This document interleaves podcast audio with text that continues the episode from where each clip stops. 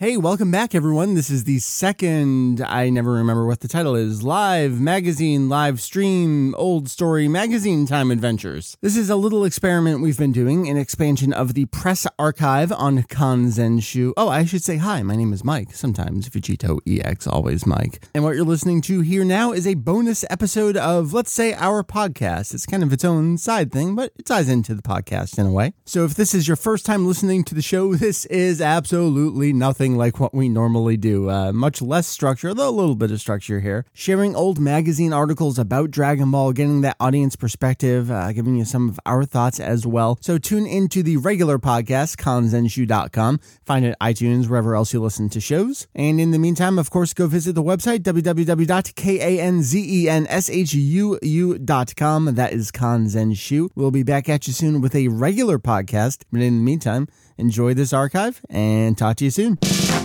So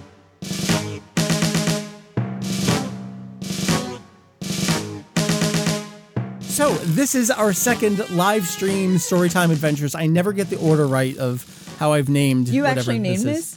Sorta. Okay. Not really. I'll have to go back and look at the ID3 tag and just tack on number 2 as opposed to a number 1 for this one. Yeah, I will share this in the podcast feed, whether it's this week or next week. I'd like to record an actual podcast episode. We haven't done that in almost 2 months, something like that. Oh, God, no. Yep. So anyway, hi, my name is Mike. I am Vegito EX, if you don't know, but I'm assuming if you're tuning in at this point, you're a faithful member of the audience and the community. I am one of the 4 folks that runs Kanzenshuu, the Dragon Ball website. And to my left. My actual left. This is Mary. Yes, I'm not part of Kanzenshuu. Part of the extended family. The extended family, yes. I ran Temple of Trunks back in the day. You did. And I know this is something we said toward the end of last episode. I want to say it toward the beginning of, I say episode, it's not really an episode here. Character shrines in your site in particular back in the other day. Oh, gosh. Starting in 98 and probably upwards into 2001-ish. Temple of Trunks did significantly more traffic than Daizenshu EX, and that was the height of Dragon Ball web traffic. You probably did more traffic back then than we likely do today. That's insane. I don't know about that. Well, I mean, I don't know what you get for traffic nowadays. Well, we also didn't have Google Analytics back then. True. We had tough to. We had hit counters. We did have hit counters. They were notoriously inaccurate. I will say Temple of Trunks did wonders for my ability to think about how to use a website to get people coming back, and now that's my real life job. Content marketing. Outside the box. Innovation. Shift the paradigms. Lots of paradigms. Pivot. So what we're going to be doing is we are going to be sharing old magazine articles. It's the second time we're doing this on a live stream. And this is an extension of, not the all-encompassing Dragon Ball fan site, although it is that, the press archive on our website, which is a relatively recent edition. It's something I started up, and I shared this last time, but for those of you who are maybe tuning in for the first time or don't know what the press archive is, I describe it as a complement to the translations section on our website. The translations section is what Jake and Julian have worked on extensively for many years at this point. You're basically playing catch-up, but the English version of that kind of archival documentation. And I must say, so we only did the live stream for the first time, 2 weekends ago? Yeah, it was 2 weeks ago. So since then, the fact that you've managed to acquire so much more, boggles my mind. Yeah, there was really impressive. Well, there was a lot of very particular stuff I was looking for, and I will be thankful. I don't know how many people want specific names shared, that kind of thing. We received a couple donations, one extremely significant that was specifically said to be allocated toward this, and that allowed me to pick up a particular lot of magazines that was hanging out there that is really special. One of those from the lot I'm going to be sharing here on this stream. A couple others that are international. And when I say that, I mean not Japan, not America. Those will come at a later time as well. So very much, very, very, very thank you for that. That made a lot of magic happen.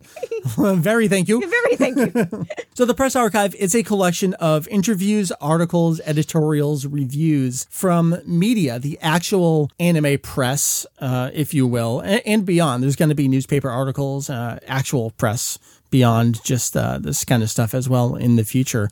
So not Dragon Ball fans writing about Dragon Ball. These would be magazines like Anime America, like Protoculture Addicts, like video game magazines such as GamePro, Electronic Gaming Monthly. And what I'm going to be sharing with you this week is some of that stuff, but also beyond just that kind of expected anime media. The first magazine we're going to share an article from is actually something called Inside Kung Fu, and it was in promotion of Dragon Ball Evolution. And you may say, what the hell are you doing, Mike? You're sharing Dragon Ball Evolution stuff here.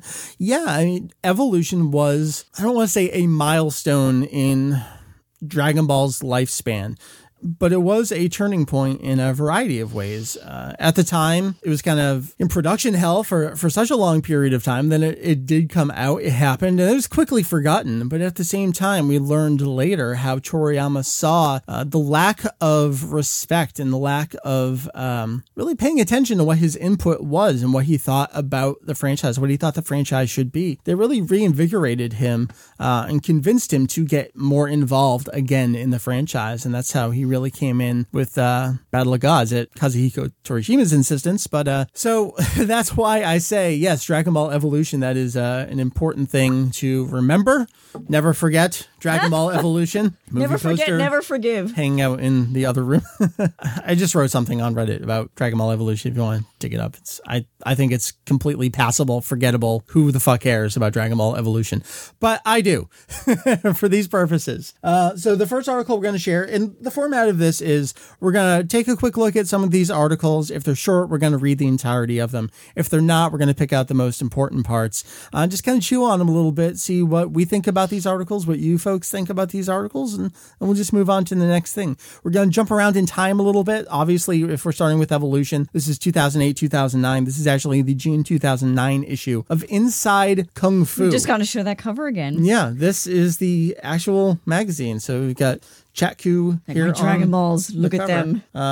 If I go back over to my outline, I can actually see what page I want to be on here. This is page 39. All right, that's helpful to me. We are going to start actually at the end. Oh, comes with, it says a poster, but it's actually just two pages inside the magazine. And if you want to rip them out, I suppose you can. So we know all about Dragon Ball Evolution, what it was, what its story was. The reason that I picked up this magazine, what I was hoping it would cover, is the context for it. How did they create this movie from a physical perspective? If this is a Kung Fu magazine, I was hoping they would talk about what the training regimen was. What were these actors doing to get in shape? And they did talk about that. I am kind of curious to know why this is featured in a magazine like this, so I guess you just kind of alluded to that. Mm-hmm. So I'm just actually going to skip ahead to the very last portion of the article. Again, the rest is, what is Dragon Ball? How did it come to be? So action, Dragon Ball Evolution style. This is where if you have a drink, this is the appropriate time. Oh, yeah. Are we doing a drinking game? What are we drinking? What's the theme? Oh, this is just straight up Jack Daniels again this week. No, I mean... Nothing exciting. I mean, if we're turning it into a drinking game, are we drinking every time something... No, there is no game, because you will die if we turn it into a game. Like every time I say or every time you sniffle, something like that, yeah, you'll be dead within about 2 minutes. Gather round, children. Creepy Uncle Mike has a story for you. Action. And my is like taking the place of your head right now. That's fine. All I see is like a pair of boobs. Well, I have to hold it up so I can see it because the light isn't great in here. Sue me. You have boobs on your face. Well, just another Saturday for Mike. Action, Dragon Ball Evolution style. How do we make action sequences look and feel different from what the audiences have experienced before? That was the first question Wong posed to his team when he began thinking about the action fans would expect from a film based on Dragon Ball. There's like three sentences or lines, and it jumps down below a giant other screenshot, so you have to go all over the page. The answer is coming from the acclaimed stunt team 8711, as well as from director of photography Robert McLaughlin and visual effects supervisor Ariel Valesco Shaw. Certainly pleased Wong and promised to delight not only fans of the property, but action movie enthusiasts as well. Are we delighted? I'm delighted. 8 years later, are we delighted yet? We're going to have to do a decade retrospective at some point, just so you know. Someone in the chat just said our review of Dragon Ball Evolution was one of the best podcast episodes we ever did, and I concur. I enjoyed that. We had a ton of people, and we just had a great time. Back to the article. Visual effects supervisor Valesco Shaw employed what Wong calls fist cams from the noted company iconics that are so small they could be attached to an actor's fist, allowing a character's punch to come right into the audience. It's a kind of fist point of view, Wong elaborates. More low-tech, but equally important to amping up the action, were the training and stunts overseen by 8711 and stunt coordinators, let's see if I can do some names here, Jonathan Eusebio, Julian Buscio Montemayor, and Jared Edo. Their first order of business was to get the cast in shape, followed by having them undergo an intensive program of action choreography, and finally, making the actors comfortable with the considerable wire work and acrobatics they'd be required to perform. It was an incredibly rigorous program. When the actors weren't working, they were training, says Eusebio. Look, I don't know, I just read the names. The young cast members underwent individually designed training regimens. No two characters have identical fighting styles, as well as special diets to maintain their strength and stamina during production. In Dragon Ball lore, Goku is the greatest warrior on the planet, and Justin Chatwin took the responsibility of capturing the character's skills very seriously. There's a random comma in that sentence. I do not understand. I skipped right over it. Before the start of principal photography, he underwent 6 weeks of nutritional guidance and stunt and martial arts training with 8711, continuing the demanding regimen during the shoot. It all got my adrenaline going, says the actor, who also notes he gave up sugar, wheat, and pasta during his stint on the film. Just kill me now. What's left? Chatwin spent a minimum of 5 hours training each day, studying karate, kung fu, and a Brazilian form known as capoeira, which ritualizes movement from martial arts, games, and dance. For the more extreme acrobatic maneuvers, Jackson Spidel stood in for the actor, maybe Spidel.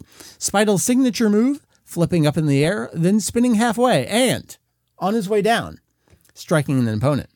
Chow Yun-fat as Roshi was given softer martial styles, like Tai Chi, benefiting the character's age and experience. Jamie Chung as young and ever-enthusiastic martial artist Chi-Chi was given hard fighting styles, including kickboxing, karate, and Thai boxing. Chung especially delighted in a pivotal fight scene that has Chi-Chi fighting Chi-Chi. Mai, a shapeshifter, morphs into Chi-Chi to steal a Dragon Ball. I had to play both sides of the fight and learn choreography for both Chi-Chi and Mai, the latter a kung fu practitioner, Chung recalls. Visual effects, including motion control and split composites, enhanced the complex battle.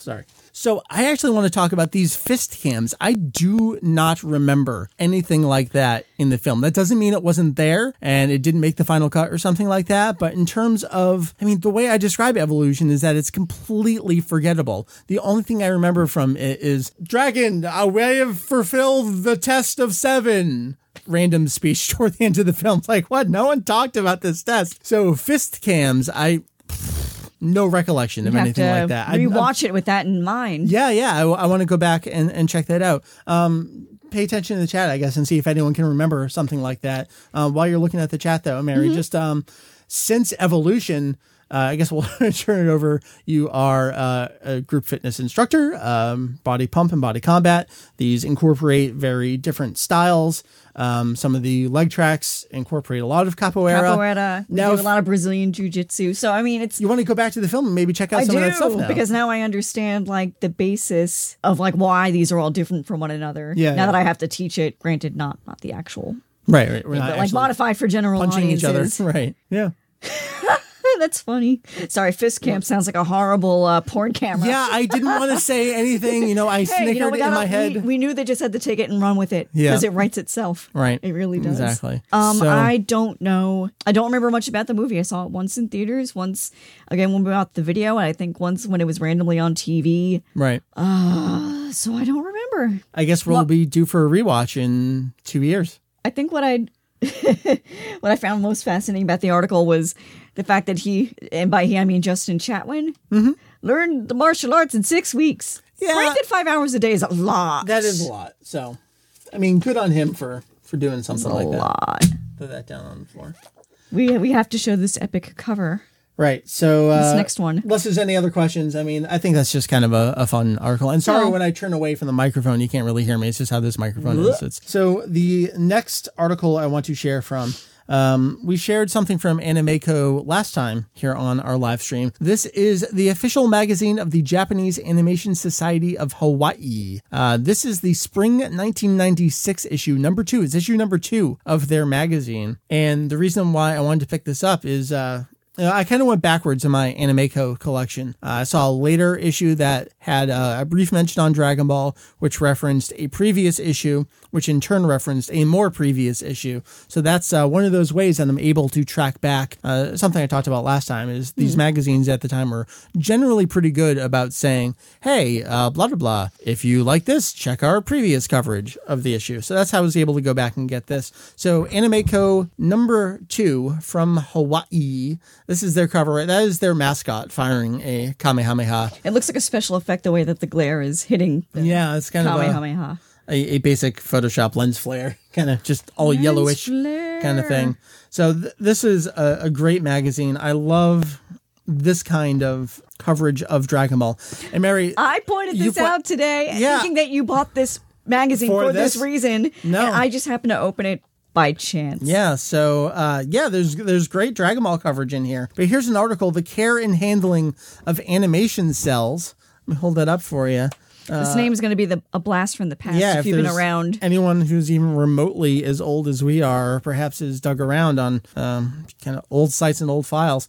Author of this article, Mr. Curtis Hoffman. Yeah, the exact same Curtis Hoffman who's responsible for the Akira Toriyama Super Database as it was incorporated into Toriyama.org, was doing manga volume summaries and weekly Dragon Ball GT synopses when this was all contemporary. So Curtis did an article here in Animeco magazine. So that's pretty spectacular, talking about cells and storage and the best way to care for them and buy them, that kind of stuff. But we're going to jump ahead to the actual Dragon Ball article in this magazine. So again, this is how I want to preface this. This is spring 1996. In spring 1996, Funimation... Some of our listeners weren't even born yet. Let's not get into that again this time here.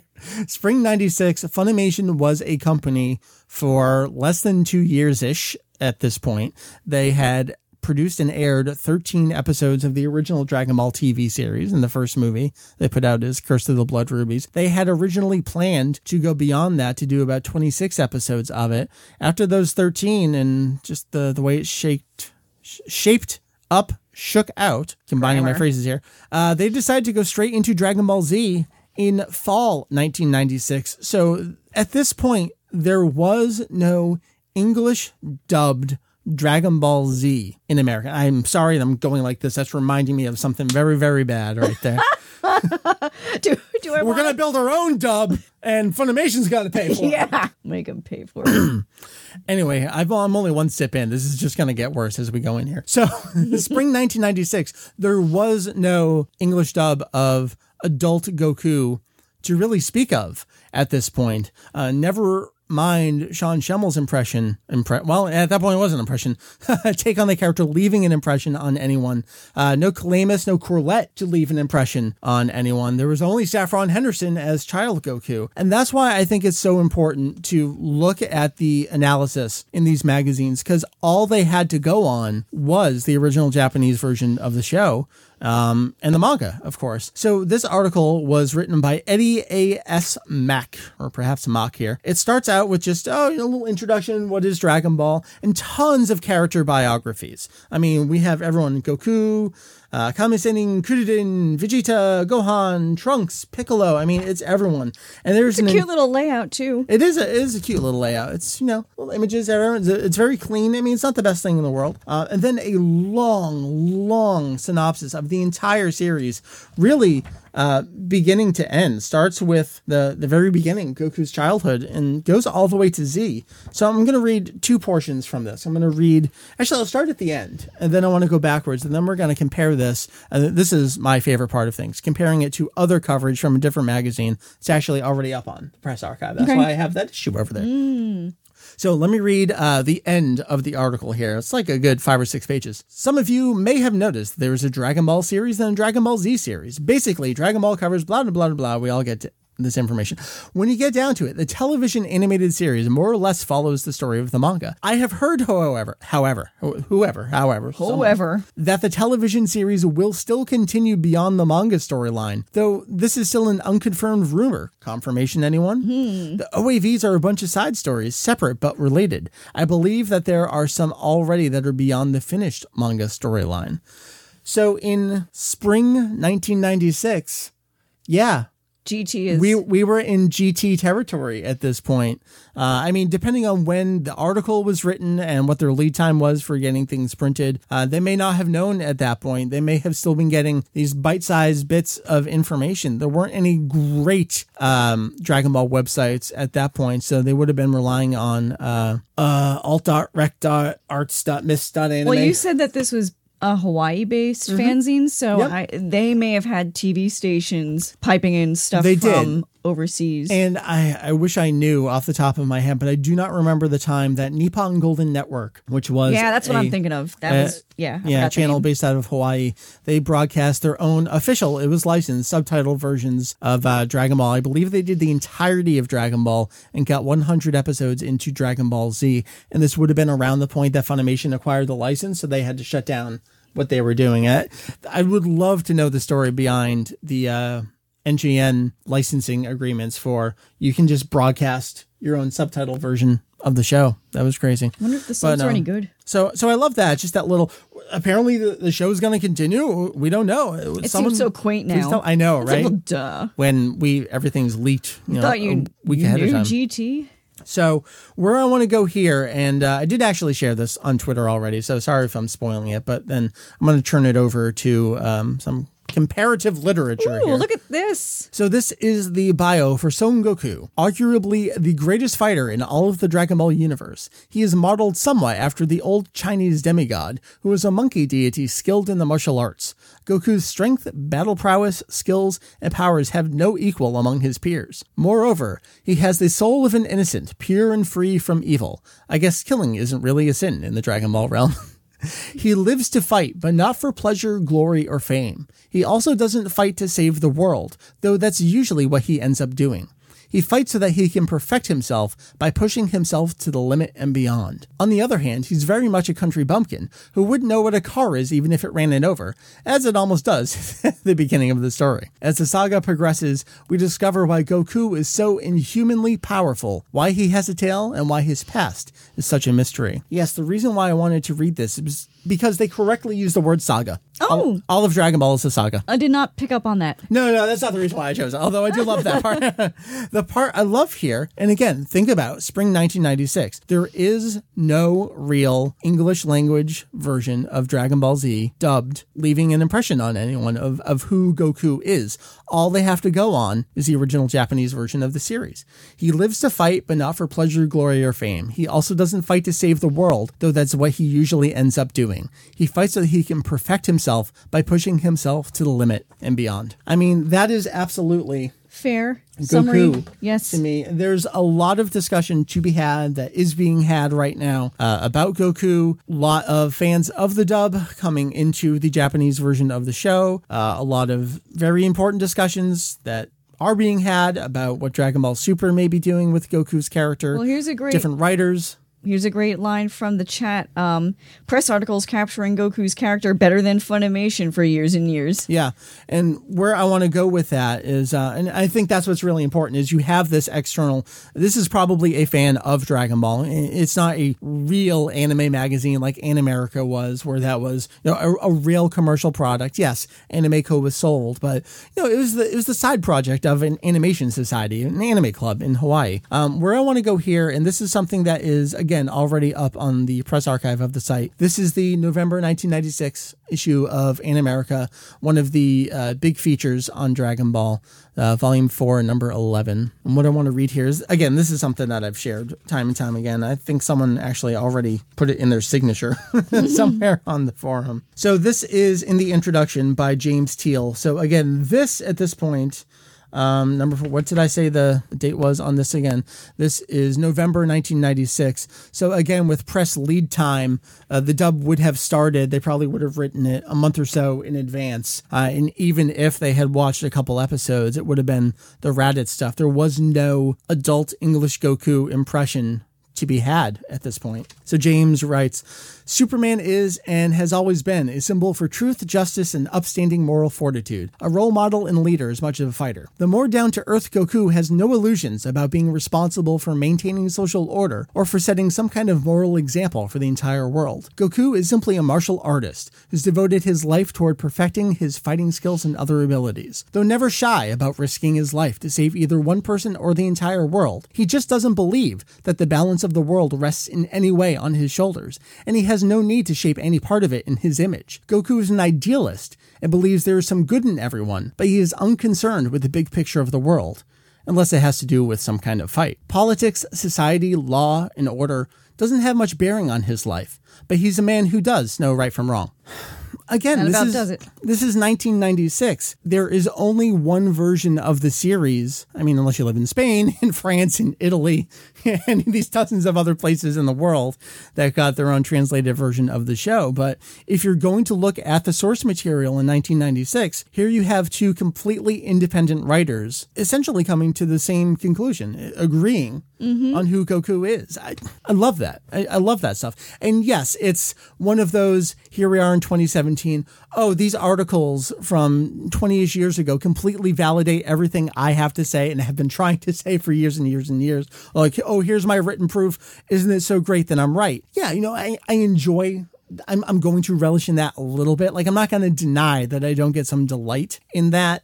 But at the same time, far more above that, I think it's so important to share what was written back then. They got it. Mm-hmm. You know? They understood Dragon Ball and Goku back then. So while I dig up the next article or so, Mary, maybe I'll let you read a couple here as well, because we got some good stuff here. Let me know if anyone in the chat has any comments further on that. People just loving the comparisons and, you know, finding it interesting that even back then, you know, the Goku and Superman connections were already being made. We would have gotten the Bardock special, which was 91, I think it was. And we shared a previous article where that was from a rich and powerful family. Oh, that was hilarious. They got that wrong, but they also wrote that in 91, so like I'll give them a little bit of slack there. All right, so why don't we move on then? Something we talked about and showed off last time was this magazine called Mangazine, put out by Antarctic Press. We have a big article on Dragon Ball. It's actually already up on the press archive. What that issue allowed me to do, though, was, like I said, with some of these other ones, they reference previous things they've written that allowed me to dive back a little further and find more articles that they had written about Dragon Ball. These are actually news articles. I have two issues in a row. We're going to do, let's work backwards, because I like that other one better than this one. So we'll start with, this is the May 1995 issue of Mangazine. Mary, I'll give this one to you. This is a news article up here on the left, one that says here Dragon God. Left. All right. You up for reading the story? Yeah, am I reading the whole thing? Yeah, I mean, it's just a news story. It's not that long, so go for it. Okay. Dragon God may rest at last. What began as another manga parody of the Chinese tale Journey to the West and developed into almost an industry in itself is at long last winding up. Yes, after 11 years of its weekly run in Shonen Jump, Akira Toriyama's phenomenal Dragon Ball comic has come to an end. As of issue 25, the wars are over, everyone's settled down, and there'll be no more questing for the Dragon Balls to get wishes from the Dragon God. There was initial doubt on some readers' part. He's promised a few times before that he would end the series. That's why I just stumbled over that sentence. I'm like, did I read that right? Yep. Promised a few times before he would end the series, only to start up a new storyline. This time, however, it appears he means it. There was a brief epilogue showing the situation of the characters 10 years after the actual final chapter, but that's it. Of course, the TV series and collected volumes will still run for a while, and the merchandising won't be stopping anytime soon either. Maybe it isn't really over after all. No. End article. So what I love about that, here we have an American, as mainstream as you're going to get in 95 for anime coverage, talking about the contemporary end of the Dragon Ball manga. I think that's awesome. It's not just, oh, you know, Funimation's dub has come to a close. This was, hey, in Japan, this amazing phenomenon just came to an end, and there's a new story about it. That's awesome. You don't find that stuff anywhere else. I love it. So, oh, thank you for opening this. So we're gonna jump back in issue. This is issue 38, March 1995. You were noting how there's cutie honey everywhere on all these issues. I know, all these magazines that you just had coming in, like, and I don't know anyone that has ever really talked about cutie honey. Have we seen cutie honey? We have not. I think we did. At some point. Nope. I don't know. Issue 38, March 1995. Remember we were talking about what is history at this point. Dragon Ball license shifts to Funimation. Ooh. Yeah. So I learned some new stuff from this article. There's some names in here that it's like, wait, I've heard of that. I didn't know they were originally. And this is the kind of thing where it's like, do we trust this particular journalism of 1995? Who knows who's writing what that they thought they heard from someone? We see a lot of this in these articles, like unconfirmed, we don't know, which means they read it on a BBS somewhere and who knows how true things were. I'm not going to read the entirety of this because I think we know the story at this point, how Funimation became a company in 1994 through an uncle who worked at Toei. Nepotism here. Funimation acquired the Dragon Ball license, courtesy of Gen Fukunaga's uncle. Started dubbing the series 1995. Again, as we talked earlier, moved on to Z in 1996. That was in syndication. Brought the Cartoon Network in 1998. Brought everything in-house that year. Did Dragon Ball Movie 2, Sleeping Princess and Devil's Castle. And then 1999, Season 3 began, and it took off even further from here. But we're dipping back here to 1995. At last report, the U.S. license for Dragon Ball was held by Nippon Shupan Hanbai, Japan Publishing and Sales, the corporation that is perhaps better known to anime fans for its book-selling division, Books Nippon, and its anime distribution division, U.S. Renditions, a name I've heard of but never associated with Dragon Ball in any way. That has since changed. The license is now in the hands of Funimation Productions Incorporated, a company based in Fort Worth, Texas, which plans to have the show on air as a weekly series syndicated through Seagull Entertainment by this fall. Like, I'm still learning something new about Dragon Ball's history, and I've essentially been here the entire time. Mary, you've one more year than myself. I do. Have been here the entire time since 1995. And, you know, there's still an opportunity to learn something new about your own history. Always be learning. Yeah. Always be spending money on eBay to dig out old source materials and read about this crazy stuff. What I love here is, I feel like this is just lost to history. A few early Dragon Ball episodes and a combination of two episode compiler movies were dubbed by Harmony Gold and shown in certain areas of the country a few years ago, but nothing else ever came of that project. The series has already proven to be a top-rated children's animated series, blah, blah, blah, blah, blah, blah. It's kind of all I want to read from this article here, except for a little tidbit at the end there. But again, I love that. I still get a chance to learn something new. And then share it with you guys. And that's rare for me. To learn something new about the American side of Dragon Ball. Again, pretty much been here the entire time. So, like, it actually warms my heart that I can learn something new. I want to jump to the end here because I remember a reference to something like this in an Anime America article, probably around 95 or very early 1996. And maybe I want to say one of the Game Fan articles, something like that. The master merchandise license for the show has gone, of course, to Bandai America. This is not in the article here, but Bandai released the Super Battle Collection figures here. Yep, I do remember that. In North America. I was just having a discussion with someone on the forum the other day who was asking questions about them. I bought them in 97. And the reason I remember exactly when I did that is because I bought a Japanese Cloud Strife figure. At the same time, I was visiting family in Virginia. I would not have purchased that Cloud figure had I not already known what FF7 was, which means that would have been late 97 by that point. So I don't know how long the figures would have been out for off the top of my head. But yeah, Bandai did release things. It was pre-Irwin. They were in conjunction with Funimation, but Bandai was doing it on their own here. The company will be introducing action figures, trading cards, and a Super Nintendo video game in their initial wave of products. Now, obviously, we never got any of the Super Famicom games over here on the Super Nintendo, but that's the third reference I've seen to that. So unless they're all simply copying off of each other's reports, which is entirely possible. I mean, that to me says Bandai tossed that out there as, we got lots of plans. We don't entirely know what we're going to do. In 95, it was still relevant. You know, if you're going to put out a Super Nintendo game, that was still possible. But for it to not truly take off until 96, and then with Final Bout being in development at that point, I think that makes sense that they just kind of held tight for Final Bout. So we jumped from Dragon Power to Final Bout, nothing for a few years. And then we jumped on, I think, Legendary Super Warriors was actually first on the Game Boy Color. I want to say that was 2001. That came out before Budokai 1. Just some cool history stuff, 1995. We have a couple more things I want to share. Mary, I'm going to toss this one over to you. Okay. Just want to make sure I get this back in there. Back up as we go. The nice thing about ordering from, I was telling Mary this, from comic book retailers is that everything comes with a bag and a board. And it's all perfectly intact. And I've actually opened up mint condition, still in bag magazines. And I don't know if... Who wants this shit except you? Right. I can't get this one out of the bag now. Oh, because there's tape. See, I don't like tape. I find that gets in the way. Then it's doing its job. Oh, I suppose. You have one job, tape. This one still has an e-coupon with your online order. Hurry, offer expires July 31st, 2000. So I think it's still good if you go to Bed Bath & Beyond. You can still use it. It'll still take it by 20% off. Lots of cool stuff that's still inside because this was a new inbox. I don't know.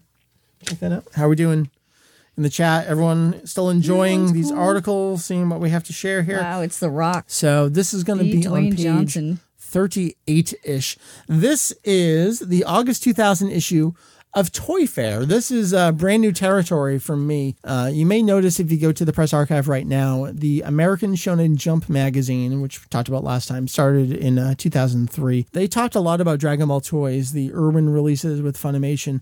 I didn't catalog a lot of that stuff. I've obviously scanned it and archived it, and I have all the magazines themselves. But the figure talk, it just seemed not really worth cataloging for right now. But then I discovered Toy Fair magazine that had all these articles about Dragon Ball. I'm kind of like, the external look at it, because Shonen Jump, I mean, that's all paid propaganda. They're trying to get you to buy the things. And sure, there's probably paid placement in Toy Fair magazine as well, but just having it separated a little bit, I thought was interesting. So I'm going to share. Oh my God, I had so many of those figures. I know. I just caught the corner of that page. Right. Oh my God, I had almost every single one on that page. So there's a few pages.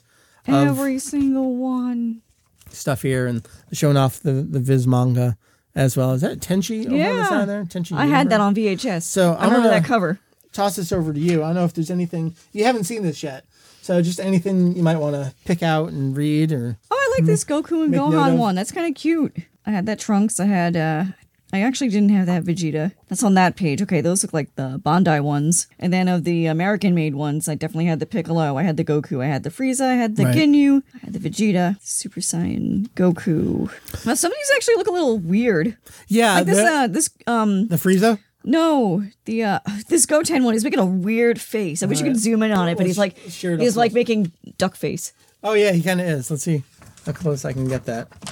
Again, just running off laptop here. This is not a real camera. But... He's like puckering his lips like, I'm so cute. Give you a little kissy. Always weirded me out. He looks like he's checking his shit. Yeah, while he's giving you a rim job or something. I don't know what the hell he's doing there. God. Yeah, look, these are weird figures. And I'm just saying what I see here. So, this is just random coverage. I thought it was really interesting to see some external...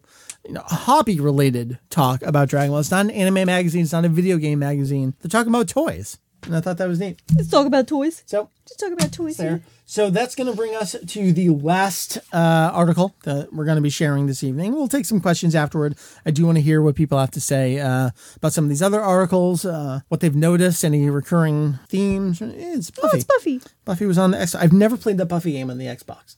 I always heard it was kind of okay. So this is GamePro. This, look on the side, I already forgot. This is the March 2002 issue number 162. So this is, the weird thing to me is that I still consider these like the new issues of the magazines. These still feel like funny. The contemporary Dragon Ball coverage. 2002 was... Back when, the Budokai games were... Just coming out. We're new, and they still feel new to me. I remember playing those in college. Two generations later. But we were talking about the shift in video games. We went from 97 to 2001. We had a few years there with no new video games. And this is the point that the license branched out a little bit. We had Infogrames. Hold on to that. Okay. For a little bit later. We got a special treat for you sticking around. Easter eggs for people who are not going to hop off and watch Super. Mm-hmm. You're going to want to stick around for this. Super's not going anywhere, and it always takes extra time to go up on the device of your choice. I don't know if Dicey is a little better, but I know it's got the better bit rate. Anyway, you're here with us, and that's what's really important. So 2002, early 2002 here, Infogrames, who would later absorb the Atari name and just go under that name, they really had no idea what they were going to be doing. They were getting ready with the Legacy of Goku and the collectible card game. And yeah, those are in development. Something I love here is the GamePro authors. They actually did a really great job cataloging all the previous games that had come out. It's a great list, and even at the bottom here, we have Playdia, Plan to Eliminate the Scion. Wow. Part 2... No part one. Well, I mean, it has a part one, just doesn't say part one. Dragon Ball Z for arcade, VR VS for arcade, DBZ2 for arcade. I mean, like they did their research at the time. But what I really want to read here, as we were talking about earlier with the companies who were just like, we don't really know. We're just getting this license. We're just going to throw shit at the wall and see what sticks. And like we've run into this so many times. Section here is titled Dragon Ball X. And it's not what you think it is. I mean, the rest of the article, it's all about Legacy of Goku and collectible card game and like website stuff. Dragon Ball X, PlayStation 2 owners will also get a taste of the Dragon Ball Z action in the fall of this year. This version, though, will be completely different from the Nintendo games. Rind, who's one of the producers at Infogrames at the time, explains the level of complexity will be much bigger than in the GameCube game. The universe will be much bigger. It won't be part of a trilogy, and it will have its own storyline. It will be an action-adventure game with a significant number of fighting elements. Like the GameCube version, the PS2 title will have over 30 playable characters, but it certainly won't just be a one-player game. Plans so far call for a multiplayer fight fest, arena style. Rind hopes that once Sony finalizes its online strategy, meaning a network that's up and running, the game will support between 6 to 8 players who will be able to duke it out at the same time. The game will also support multiplayer Havoc offline as well. There were tentative plans for a Dragon Ball Z Xbox game, which Rind hopes will be released sometime in 2003. Person stresses, however, that the Xbox version is just an idea since, quote, the demographic of the Xbox right now doesn't fit real well with Dragon Ball, end quote. What? That idea won't become a reality, quote, unless the hardware base is expanded and Xbox demographics broaden, end quote. Finally, the PC will have a Dragon Ball Z game too. Rind isn't saying much about it except that the game will be a first-person action game and that it is scheduled for release in time for the holidays at the end of the year. Rind, though, hints that we, Infogrames, will be utilizing a proven 3D action engine, end quote, to run the game. Quake? Lithtech? It's all conjecture, but Infogrames does publish PC games based on the Unreal Engine. There is so much total BS just being thrown out there. They had nothing planned. They were just saying words to satiate an audience here. And even on the cover, it's got the icons for GameCube, PS2, Xbox, and PC. So we know how history went. Infogrames wasn't developing, or maybe they had pre-production stuff. We don't really know. But what was actually in development and actually came out was Budokai on PS2, developed in Japan by Bandai, though, by Dimps over in Japan. Infogrames, in terms of their original content, was strictly on the Game Boy Advance, and then we got Sagas on the PS2. We didn't get an Xbox exclusive game. The only thing that came out on Xbox was Sagas. That was GameCube, PS2, and Xbox. No PC game came out. What I think they're doing there with the PC statement is, I know at this point Bid for Power was probably a big thing. I don't even remember. They were just saying words to protect their intellectual property, say, we have plans for this, and get that stuff shut down. They're just, what can we do? You're this audience. And I also love at that point the Xbox. Yeah, you think of Xbox now is every 8-year-old wants an Xbox. At that point, the original Xbox was for the older audience. It was for the college audience who was doing Halo LAN parties. So there was no demographic to sell. Dragon Ball is a children's series. They weren't going to sell a Dragon Ball game on Xbox back in 2002. I just think that's some pretty interesting stuff. So you got me with that Bid for Power reference. Yeah. And you got a lot of people in the chat.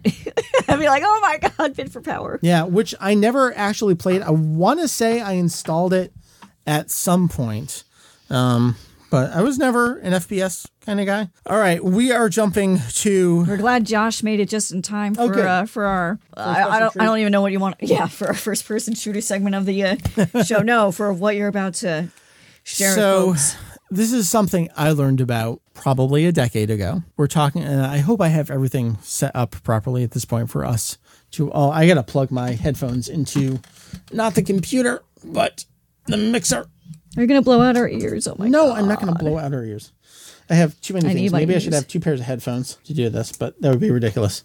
So hopefully I have this going. I installed the soundboard so I can play certain things off of the phone through the mixer so you can hear it and so we can hear it. Very complicated here at Kanzenshuu. Have you pre-tested this? I did, actually. I'm breaking out in a cold sweat like I do before like starting a webinar. I know. Like, oh my God, webinar technology always fails. So hopefully we're going to be able to hear this. And I'll bring up my waveform in Audacity so I can see if it blows us all out here. Infogrames. I learned about this in, I think, 2007, and I was able to track down the original MP3 of this. Shall I just play it? Go for it. Some people are already guessing right. It's NASCAR heat, Tonka Town. Stuntman makes my hair spin round. Beachhead transfer, Freddy Five. Unreal tournament, test drive. Survivor, civilization. Superman saves the nation. NSYNC hotline, Dragon Ball. Along in the dark, and that's not all. Rocks my world. Entertainment. Rocks my world. Infogram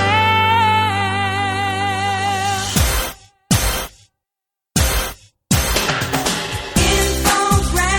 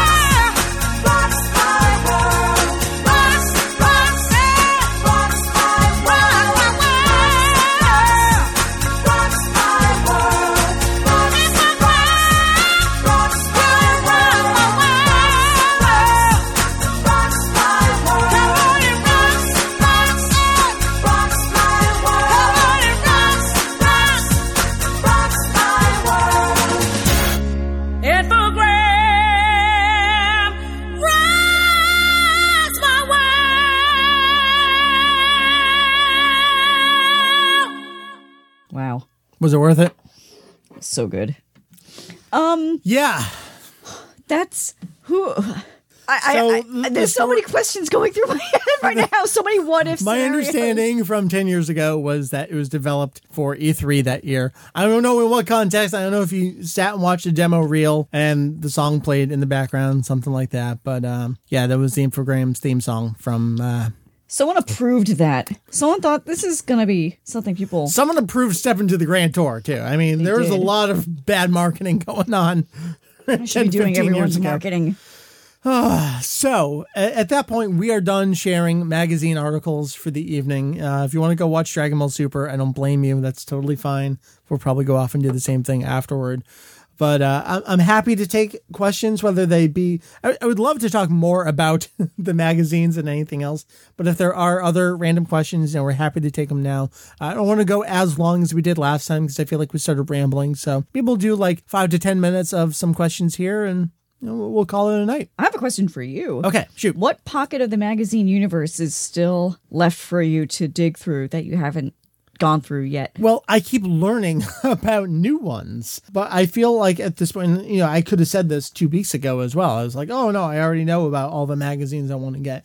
There are still some particular issues of certain magazines that I want to pick up.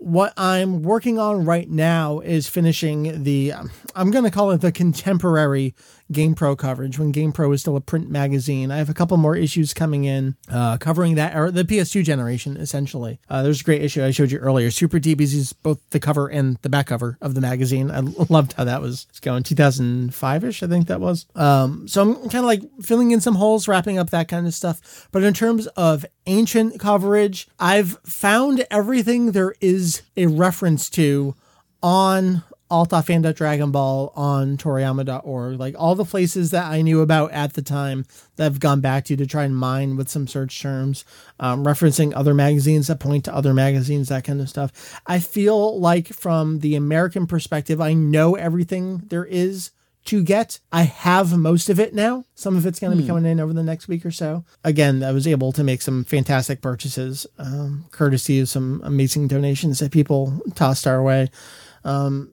And then after that, it's going to expand internationally. I will say that part of one of the batches was more 1995 coverage from Anime UK.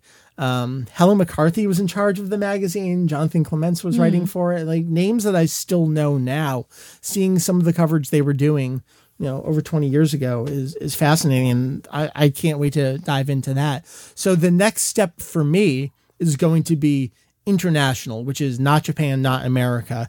One of the things that I already have over here is an issue of Banzai, which is the German equivalent of Visit Shonen Jump magazine. I have the issue with a Toriyama interview in there that Andrew translated for me probably like 15 years ago, and I lost that translation. So someone else is going to have to do a new translation of that, because I don't think he remembers German that well anymore. So that's where I'm going next with the press archive. So tangentially related question. Are we going to cover any Beckett magazines? Yeah, see, that is the pink elephant in the corner of the room blowing its horn constantly, isn't it? That's a tough one because that is entirely Dragon Ball. And that gets into crazy legal territories. Like, well, do you document the entire thing? You're not really documenting history. You're just straight up pirating the magazine at that point. I think some of it is very important to cover. I would refer you back to the interview I did with Greg Werner on episode 400, I actually think it was, of the podcast here, maybe around there. It was like the 10-year anniversary or 11-year anniversary of the podcast, 400, something like that. Greg did articles for Beckett, and I think we talked in depth about how that came to be. I was like, it's totally unofficial, but no, it's absolutely totally official. Everyone's on board with it. That really is tough. It's the, do you just straight up pirate the magazine? And that's not where I'm going to be heading. I think the better way to cover that for now in this decade is probably to talk about it rather than sharing the entirety of the magazine. That is kind of my thought right now. I'm open to suggestions and stuff. We'll see. That's what I'm thinking right now. So one of our listeners in Norway, and it's 3 a.m. there. So let's get them an answer to this question. Go to bed. Yes. Oh my God, I just scrolled past it by accident. Okay. Do we still do convention stuff? AMVs, panels? If we don't, why not? Age, time, or something else? All the above. It's less age and more to do with time and money.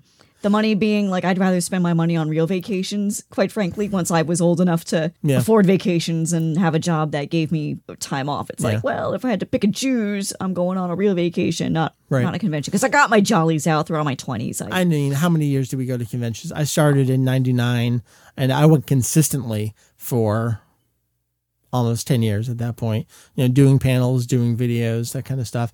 We talked a little bit about that last time when we did a live stream. It is the time thing. it's just, I think we can put our effort into different places like this kind of thing. I get so much more out of working on the website than kind of like a working weekend at a convention. I enjoy that every once in a while. It's going to have to be something not really... Not going to rule it out. Yeah, yeah. Not going to rule it out. It'd have to be spectacular like Nozawa Animazement 2013. Yeah, that was the bomb. Cool. So thank you for the question. You can go to bed now. So as you're looking through your old magazines, what's the funniest one that still gives you a hard laugh? Anything? That Anime Nominous one that we shared last time, that was great. I was looking at something just...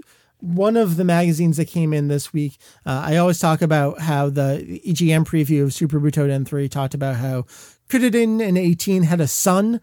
Well, I just saw something about how Gohan and Videl had a son as well. Like people just messing up the genders of characters kind of always makes me smile. Where do you see the Dragon Ball franchise 5 years from now? The big question is 5 years. Super's still going. 5 years. That would be badass. Is Dragon Ball Heroes still going? Super will be over. I don't want to give a time frame before them. In 5 years, Super will be long over at that point. Dragon Ball Heroes is the big question to me because we're in, year six at this point? And it had technically been going before then, too, with the Cardass games. Dragon Battlers was going for, I think, 2 years before Heroes. It was essentially the exact same thing and just got a new name, new branding, it took off with more transformations after that. But they're still mining that thing. They're still going. And it doesn't feel to me like it's going to end. They did the big Super Dragon Ball Heroes rebrand last year. Can that sustain itself another 5 years? I don't know. I hope we go into another lull in the next 5 years. I want a chance to catch up on stuff. You want a break from this, don't you? Yeah. That's what the press archive allows me to do on my own, independent of Jake and Julian, is do some history documentation. You know what? You found your niche. Yeah. Jake's out there ruling Twitter. Julian's translating stuff. Heath's working behind the scenes. You got your press thingy. I got it. Michael, you have your press thingy. You got little press thingy. Oh, good for you. Your own little thing that you found. Excuse me. Who built all this shit? This guy. This guy. The house that Mike built. That's right. With his own two hands. On the shoulders of Curtis Hoffman and Wu Ken and Steve and whatever. So are you done answering that question? Yeah, sure. What was the question? Where do I see the series? I wanted to end for a while. I think the series is going to need a breather. The way that Toei talks about it, they're totally transparent about it. They want to indoctrinate children to sell nostalgia to in 10 years. You can't sell someone nostalgia if it never goes away. So I think you need to let it die for a while. Josh wants to know... I have to scroll up. I lost it a bit. All right, I'll paraphrase. Okay, it was basically something to the effect of, if you can spend a day in the room of spirit and time, what would you rather do? Work on your site or listen to music? Why not both? Oh, That's cheating. I would love a year to catch up on the site. That would be awesome. I really would. Yeah, I would say that because there's so much stuff that I just need to not have the rest of life going on. We could get so much done, but... Life pays the bills, son. It does. Life pays the bills so that I can work on Kanzenshuu, so that I can... You can work your night job to have more coffee to pay for working at your night job. Wait. You sort of got that right. I know. I forget. This one's a good one. All right. Who was your favorite podcast guest? Oh, man. I recently re-listened to actually every interview we've ever done for a specific reason. That'll come at some point. It was something I wanted to do last year. I just didn't get around to it. Hopefully I can do it in the next month or so. I loved the Steve Simmons interview. I wish the audio quality was better back then. I think we're due to have Steve back on. It's been 10 years. We could probably do something like that again. Whoa, are you kidding me? Yeah, time flies when you're doing a Dragon Ball podcast. In terms of other guests, you know who I actually had a really great time chatting with was Joey Weiser. Did the Daily Dragon Ball Project. He's an acclaimed author and illustrator. Check him out on Twitter. I know he works on the One Piece podcast from time to time as well. I loved our conversation about Toriyama's art style, his little quirks, and what he was able to learn by analyzing Toriyama's artwork. I think that was one of my favorite. I didn't consider an interview. It was a great conversation. Absolutely. Go check that out.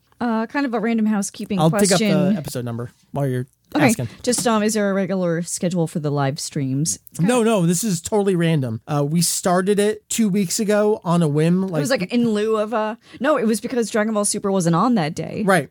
Yeah, there's no episode of Super that day.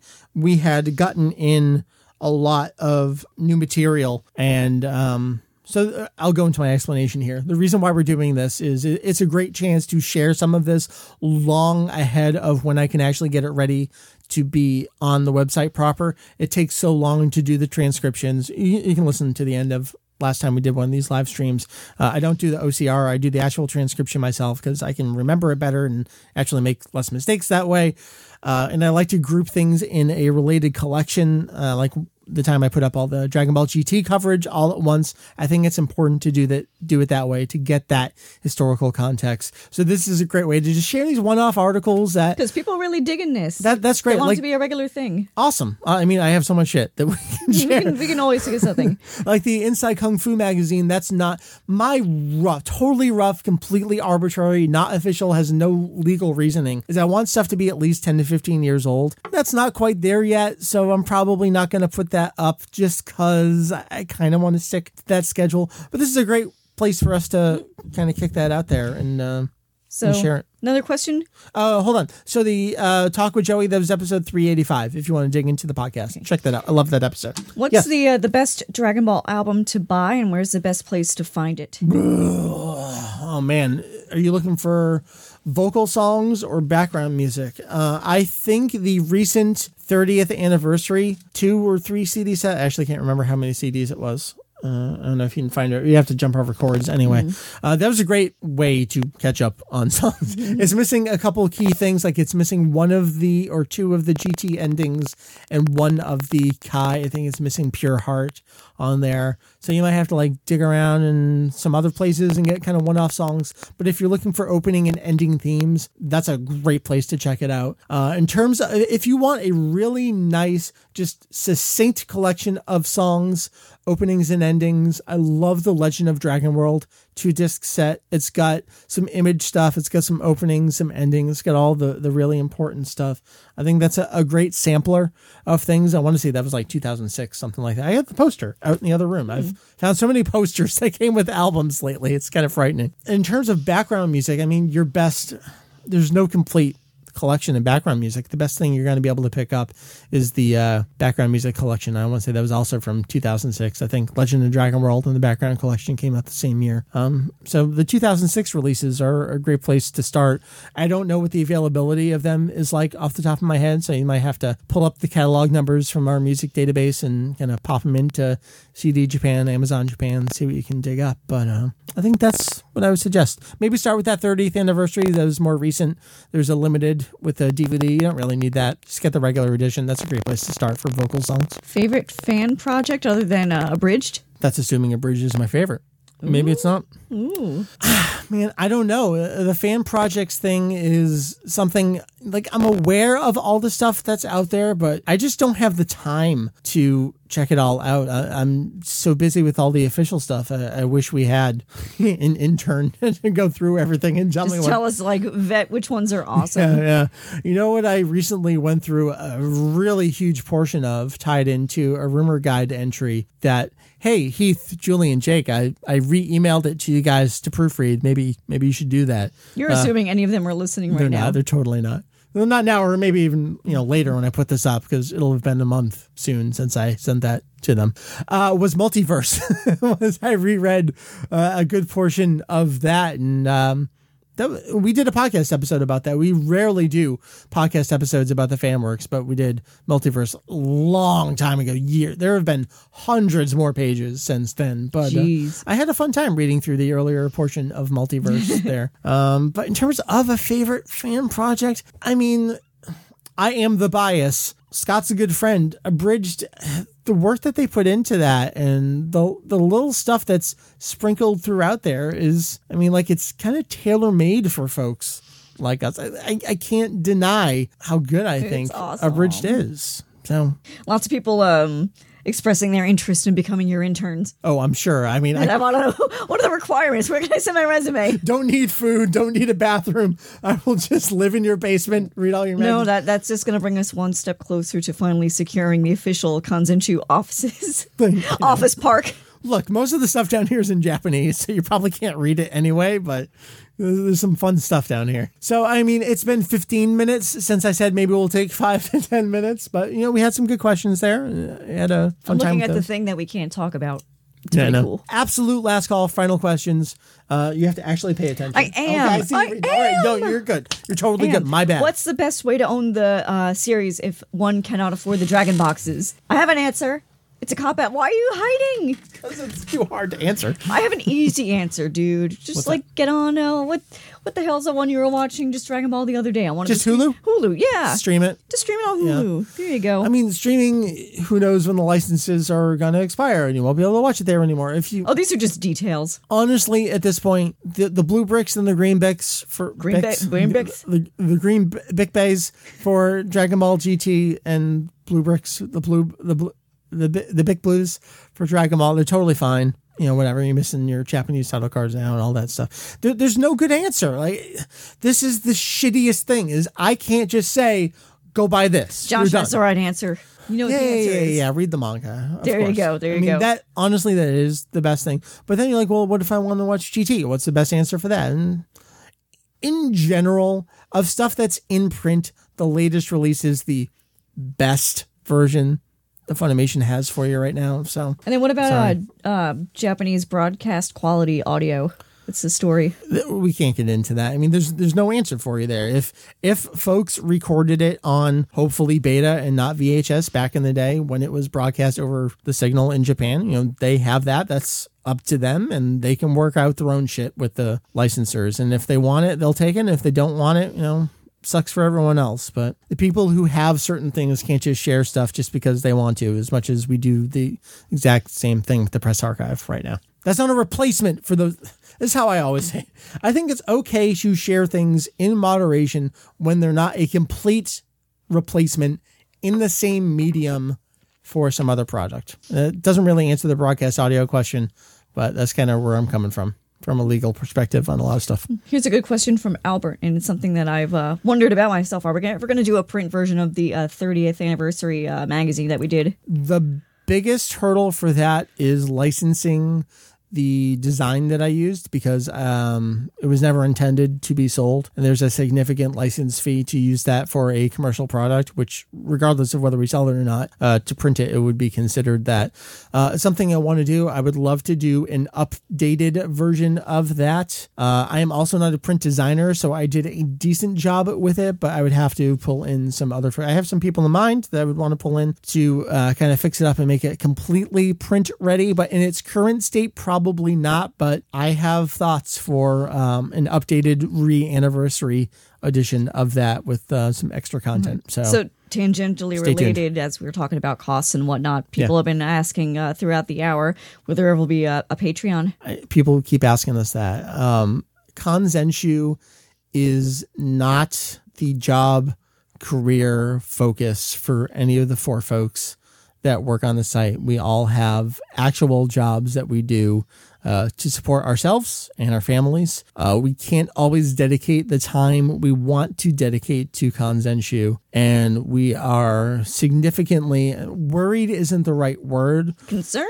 We would be concerned about making promises we can't keep for something that is not our career. The reason we're able to do as much as we are able to do with Kanzenshuu is because it is not our career. Our actual jobs enable us to be comfortable in the positions we are, to work on the things that we do in the time that we have, with the resources we have, with the families that we have. I'm not going to say we're going to rule it out. I don't think it's appropriate for a lot of the stuff we do. It very, very much warms my heart, and it's not just the whiskey speaking, that so many people have asked about that's awesome that a lot of people find value in what we do. I'm glad you do. Honestly, the four of us do it because we have to. Like, we have this burning desire in ourselves to document and share and have a good time with this franchise. Well said. Does that answer the question? Yeah. Oh, here's a good one. Here's a good one. That's not just saying from a timing perspective. Okay. Will April Fool's sites or jokes ever return?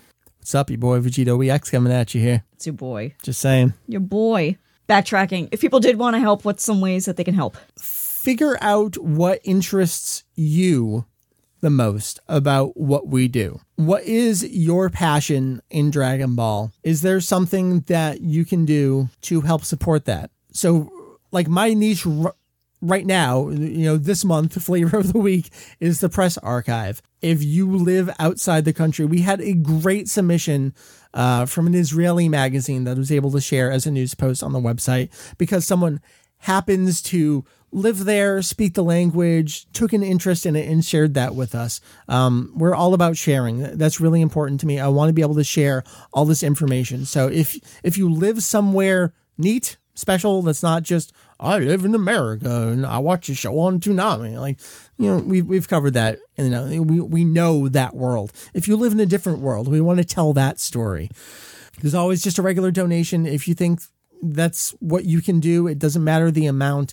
It's a large number just to keep the lights on every month. We run our own servers because everything's crazy. You know, every little bit makes a huge difference. That just helps us keep going. Mm-hmm. That's awesome. If you want to write a little note and say, I want this to go toward this, to go toward that. Do not use my funds in any way toward this. Like, you know, we can make those distinctions if we absolutely need to. You know, that's always totally fine. And I don't want that to feel like someone has a commitment on one side. It can be a one time, it can be a monthly, it can be here's $5, Mike, to shut up for a week. I will pay you $5 to never open your mouth to not again. Do a podcast episode for a week. You can pay me to not talk. That'd be okay. Hell away too. From the live stream. No, it doesn't have to be money. Honestly, right now, I think the best thing you can do to support Kanzenshuu is get out there and tell people. You don't need to watch this, listen to this, do that, read that site. They're all just getting it from Kanzenshuu anyway. Point them to Kanzenshuu. Tell them these are the folks that have been doing this for 20 years. These are the folks that have the qualifications, that have the certifications. You know, like, this is the point where I start getting egotistical about it. Like, it's, you know, it's true. The folks that are still here with us, you know, that's absolutely true. I know it's true. Let's not deny it's absolutely true. So that's the best thing you can do is like, look, you have an answer or a question. Here's the answer to it. Here's a citation for it. These are the folks that are going to get your back. Last call. Third last call. Oh, I'm sorry. I've been missing this one a lot. Several questions throughout the night. What happened to VG Convos? Everyone moved further away and made families, and it just wasn't easy anymore. Jeff did not make families. He made a wife. Wait, that implies that he built her. No. This is not Dr. That's Slump making a family. You know, when Jeff literally, we could stumble onto each other's doorsteps. That's true. And Andrew didn't have kids and lived closer as well. I mean, that was easy. Also, no one plays video games anymore. No, I mean, you're playing some stuff right now. We all kind of do, just differently. Also, who the fuck wants to listen to four white dudes talk about video games anymore on the internet? You could say the same thing for who the fuck wants to watch four white dudes run a Dragon Ball website, but... How do you watch four white dudes? Like this. Like this? Yes. You're not working on the site right now. Technically, I am. Honestly, I don't have anything new to say about video games. I kind of wanted to try it for a little bit, and did we have a niche? I like topics, and I could probably do it.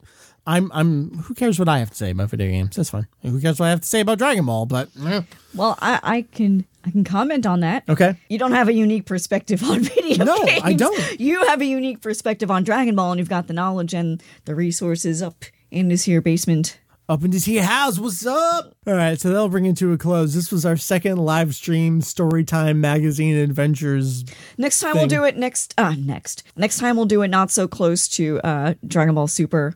Both streaming and up on Crunchyroll, because I think sure, you know, it's hard to pick. It is, but I'm also going to do the audio archive of this again. You know, I'll toss that up. I think this will need significantly less editing than the last one we did.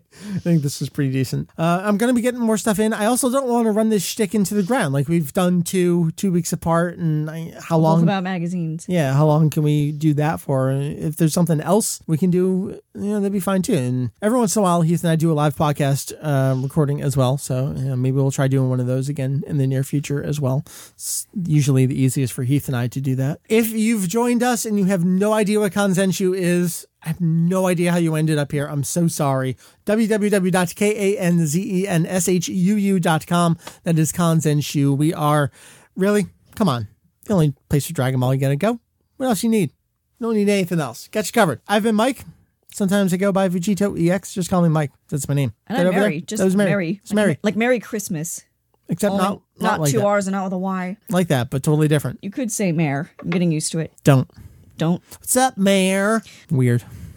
All right. It's kind of weird when you say it. So this is our second live stream magazine, Storytime Adventures. That's apparently what the YouTube thing says. Had a wonderful time. We'll see you again next time. Subscribe to the podcast. That is an audio feed of us coming into your ears. Generally more structured, in-depth topics, news. I enjoy that a lot. We haven't done a real episode in a while, so we're kind of supplementing it this way. But Dragon Ball content, you don't need an iPod. You can listen right on the website. You can download an MP3. There's a website, too. There is a website. Please go. I know. Quaint. 2017, a website. You mean I have to go somewhere? I can't just... Dude, 2018, Kanzenshuu, the app. Who's going to write it? I don't know. Good night, everyone. Bye.